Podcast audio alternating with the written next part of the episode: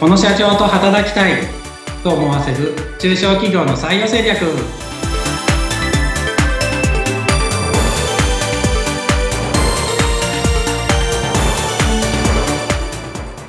採用定着士で社会保険労務士の梅田です。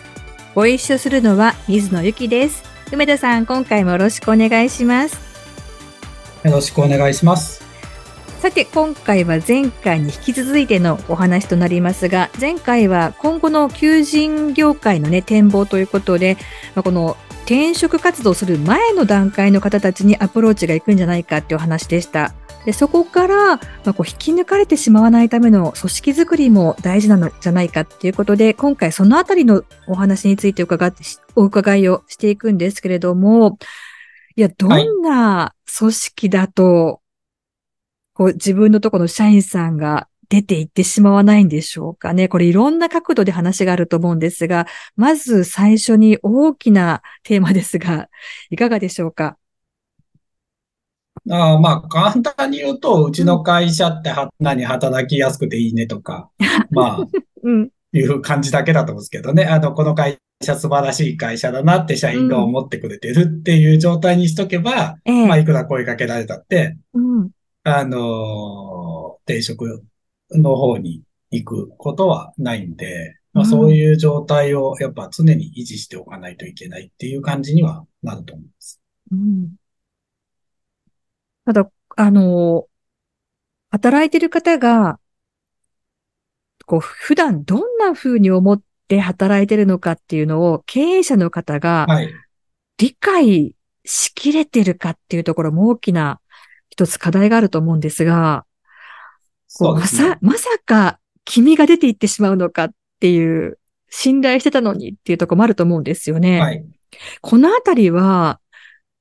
どう察知していったらいいんでしょうか？経営者の方っていうのは。まあ、察知というか、うん、まあ今結構、えっと、企業の中でワンオンワンの仕組み作りって大事だと思ってるんですけど、はい。まあ、本人といかにコミュニケーションを取るというか、話をするっていう仕組みが大事かなと思いますね。うん、あの、今後の本人のキャリア形成をどう考えているのかとか、うん、まあ会社の給料ってどう考えてるかとか、まあそういう本人との面談とか、今の働き方をどう思っているかとか、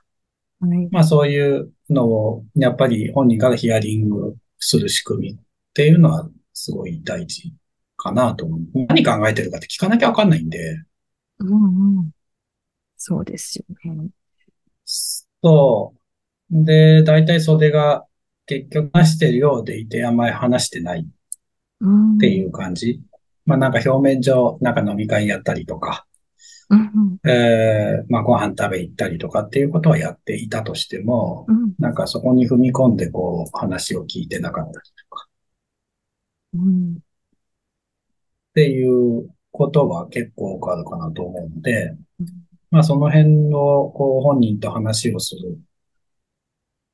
シーンっていうのは今後大事になってくるかなと思いますね。うん、本音を話していただけるようなこう人間関係づくりっていうのもそうすると大切ですね。まあそうですね。それがうまくいく前提で、今、水野さんがおっしゃったことがあるので、まあ結局話す仕組み作ったって本音ベースで話してもらえなかったら、意味ないので、まあ、それはそれで別に人間関係、あコミュニケーションが円滑にいくような人間関係を形成するっていうのは大事なんですけど、うん。その上でいろいろと日頃からヒアリングをしたりとか、話し合いの場を設けるっていうのが、そうです。大切な要件になってくるわけですね。まあ、一月に、一月に一回とか2ヶ月に一回でもいいですけど、うん、まあそこはね、あのー、まあ幹部層とかだったら毎月でいいと思うんですけど、うん、まあ一般社員まではどうしていくかとか、うん、まあその辺とかで定期的にこう、なんかね、社員の声を拾う仕組みというか、うん、まあそういうのは作っていかないといけないと思うんですよ。で、なんですかね、その採用し、前回の話でいくと、その採用市場っていうのが、えー、っと、なんだろう、潜在層へのアプローチをより強めていく流れになるのはもう止めようがない気はするんです。今採用がすごく大変なので、より、えっと、風上で、要はあの、予備軍の方へより一致して、もうどんどん転職というか自社で足りないわけだから、他の会社から取ってこようっていうことで言うと、そっちの方へどんどんアプローチ強めていくっていう、え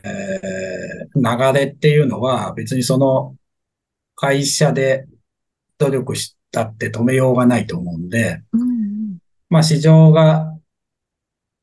なんだかな、そうなっていく前提でやっぱ物事考えなきゃいけないと思うんですけど、はい、えっ、と、今のそのワンオンワンの仕組み作りとか、うん、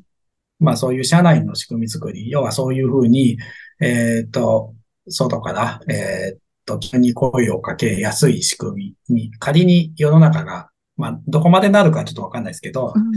あの、なっていったとしても、えっと、それに耐えられて、うちの会社いいから転職しないですって社員に、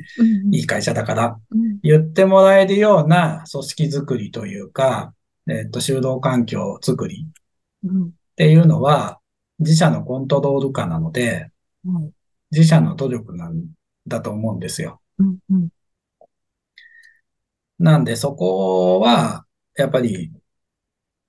えー、っと、自社で努力してできる部分だと思うんで、うん、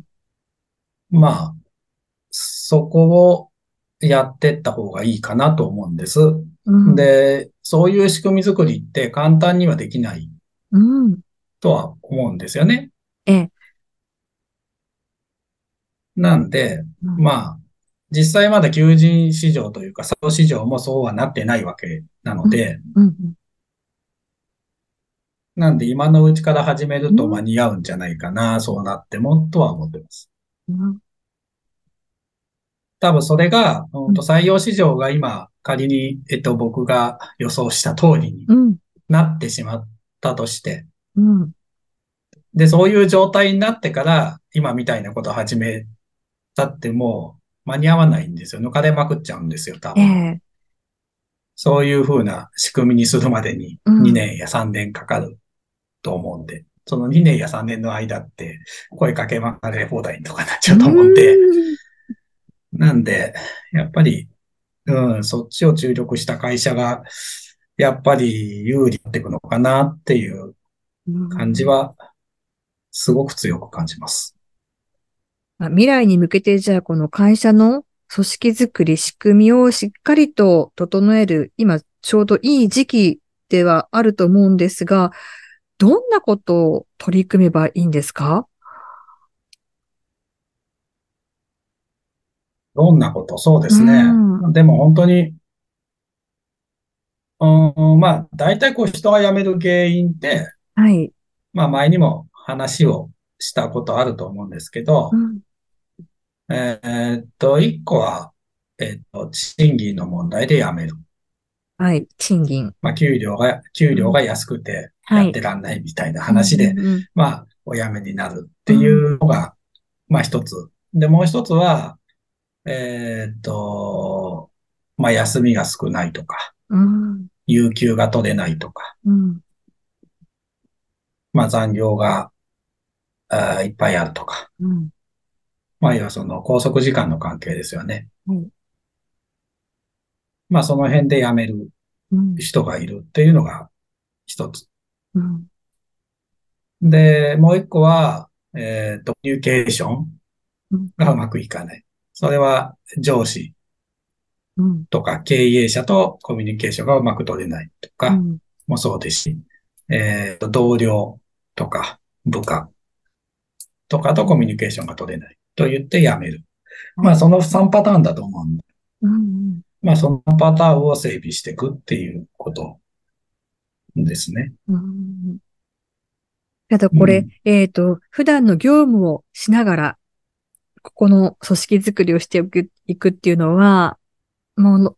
限られた人材の中でやってる会社にとっては非常に負担になっていきますよね。まあそうですね。負担にはなりますね。時間的にも、労力的にも。でも、まあ時間的にも労力的にもそう、うん、はい。でもやっぱり、そこをなんとか乗り越えて組織づくりしていかないと、今度未来が不安になっていくっていう点だと思うんですが、こうしたことのお手伝いっていうのももちろん、梅田さんの会社でもしてくださってるわけですよね。まあそうですね。うちの会社でもできます。うん。だから一番そこ力入れてやっていきたいなと思ってるので、はい。あの、梅田さんの今までのご経験の中で、ではい。ご経験の中で、一番難しい改善点って今この3つの中でどれなんですか？三つの中でどれが？まあ、それはあの、会社によりますか？いや、どれも一緒、会社によりますね。あの、まあ、要は給料が安い会社、うん、あ給料を上げるのが大変な会社もあるし、別に、あの、簡単な会社もあるんですよ。あ、だ要はお金がある会社だったら上げれ、お金ある会社だったら上げれるじゃないですか。それでも上げてくれてないっていう場合もあるんですね、そうすると。まあそこの大切さを経営者が感じてなければ上げれないですよね。そうですか。お金があっても。うんうんうんうん。まあ単純にお金のないケースもあるし。うん。っていうと、お金のあるケースだったら、別にそんなにそこの部分って上げるの大変じゃないじゃないですか。はい。お金のないケースで給料上げるってすごい大変なんですよね。うん、とか、あと、まあ、労働時間の話とかもそうですけど、うん、あ残業も結局、まあ残業時間短くするのが簡単な会社もあるし、難しい会社もあるんで、はい。会社によって何が難しいかっていうのは本当そこの会社の経営状態次第にはなってくるんで、うん。まあ、そこは会社ごと全部、あどこのポイントが難しいかって変わってくるとは思うんですけど、うん、会社でまずやってほしいなって思うことは、ええ、まあ、要は給料が安いで辞めるか、うん、えっと、そこの拘束時間の問題、休みの問題とか、労働時間の長,、長いとか、うん、まあそういう拘束時間の問題で辞めるか、コミュニケーションの問題で辞めるか、まあその3つのどれかなんで、えっと、自社がその3つのポイントのうちのどこが弱いかっていうのは、まあ分析してほしいなと思いますね。うんまあ、いや、こう、まあ、まあ、もっと、もっと簡単に言うと、あの、辞めていく人がいっぱいいるんだったら、うんうん、まあ、今のポイントのどれかしら、もしくは全部悪いかもしれないですけど、うん、まあ、どっかが悪いから多分辞めていくんですよ、人間が。うん、ええ。っていうと、その辞めた人の本当の理由が全部分かったら、もう自社の弱いところって分かるじゃないですか。はい。だから人が辞めた時って逆に言うとチャンスなんで、その人がなんで辞めたのかを分析していけば、そのうち改善点っていっぱい見えてくるかなっていう感じは思います。なんでその人が辞めたのかを考える。まあ多分辞める人って本音ベースで、まあほぼ言わないと思うんで、人間関係がしっかりできてれば別ですけど、通常は言わないんで、まあ推測するとか、はい。ってことにはなると思うんですけど、うん。うん。やっぱこの理由をしっかりこう考えて、あの人なんで辞めたのかなって、えー、思って、うん、なんか、事例を蓄積していけば多分、おのずと改善点って見えてくるんで、はい。まあ、そこを改善していくっていう感じですね。まあ、人が離れていった時こそ、自社の問題点が見えやすいチャンスだと考えて、きちんとそこを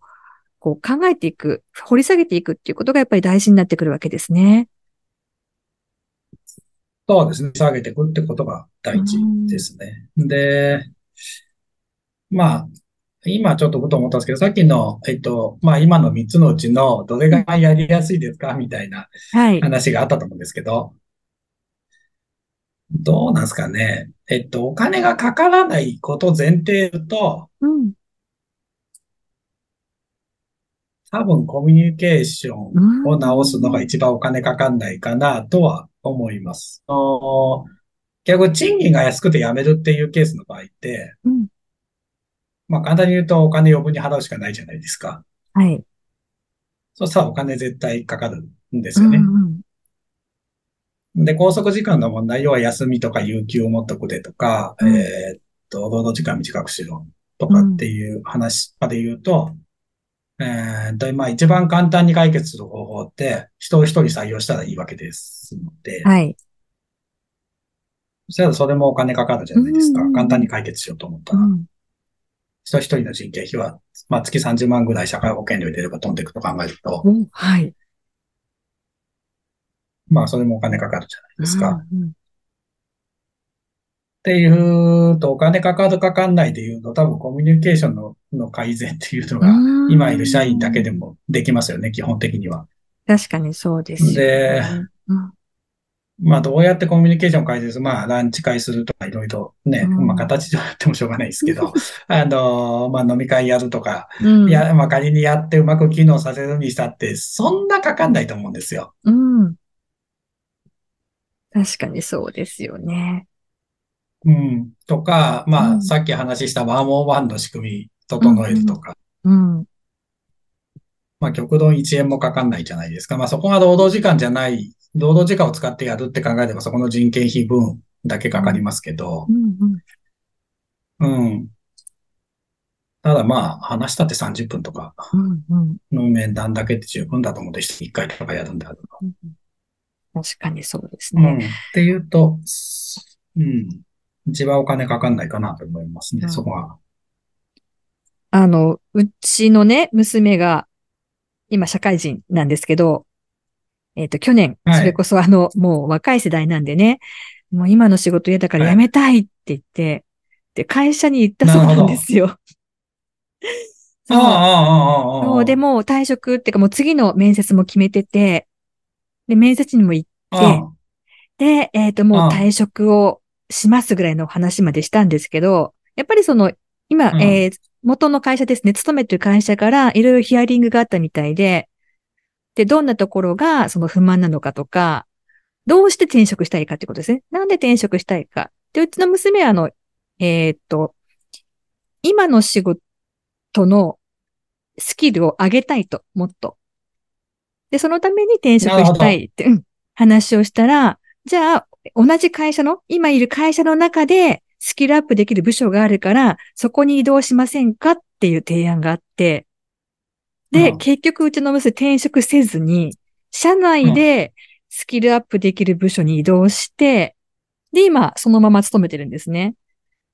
で、えー、っと、なるほど。そうすると良かったのが、えー、っと、同じ会社で何年か勤めてるので、その、なんていうのかな、年数が、こう新人じゃないまま、新しい仕事、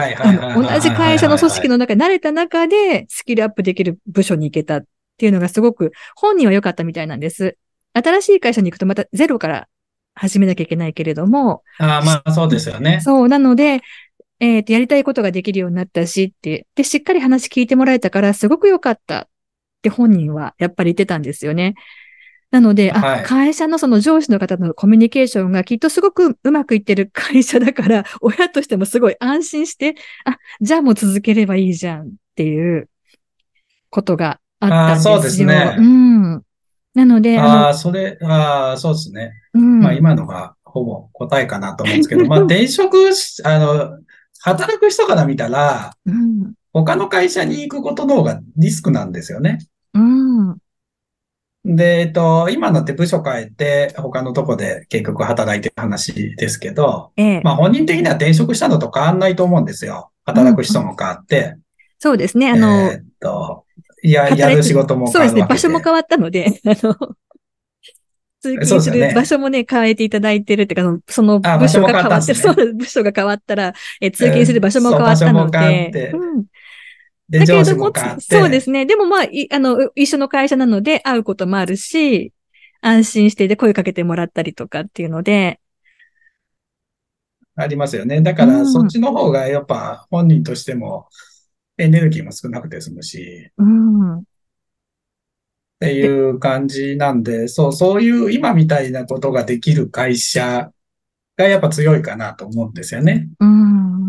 今後。うん。で、結構その話を、あ、転あまあそうですね。その話をしてやっぱ対応、まあ、でできなければ転職しちゃうと思うんで。うんうん、そう。なんでやっぱりその辺ってすごい大事かなと思いますね。うん。だからやっぱそういった意味だと大企業の方がやっぱ今後強いですよね。大企業って転職先というか、あの部署移動ができるんで。そうですね。小規模の会社ほど、それの提案ができないじゃないですか。うん。でも職種をその中で変えるっていうことも可能ですよね。小さな会社でも、でね、はい。例えば、まあ、現場の方が、まあ、まあ、事務をするとか、まあ、事務やってた方が外に出るとか。そうですね。すねんなんで、その辺とかも、そう、やっぱ、できる、うん、そうですね。そういうことを、やっぱ会社していかないと、うん、そう、やっぱ優秀な人材が出てっちゃうのかな、とは思いますね。うん、うん採用の段階でね、ものすごくお金をかけて、こう、入ってきていただいた方を、いかにこう、長く勤めていただくかっていうところは、本当にどの組織、どの会社も課題かと思うんですけれども、今日のお話の中では一番お金がかからないというこのコミュニケーション。このところからまず見直しをしっかりしていくっていうこと、はい、今のうちにですよね。そして、まあどうしても難しいって言った時には、梅田さんにご相談いただければということで、ああ、そうですね。はい。はい、あの、どうしても無理であれば、あの、言ってもらえれば、うん、まあ、アドバイスもできますし、うん、まあ、実際中入っていろいろやることもできるかなと思います。そうですね。また、第三者が入った方がスムーズにいくっていうケースもあると思いますのでね。あそうですね。それはその通りだと思います。はい。ということで、えー、梅田さんの会社のホームページもありますので、よろしかったらそちらもぜひ参考にしてみてください。ということで、梅田さん、今回もどうもありがとうございました。ありがとうございました。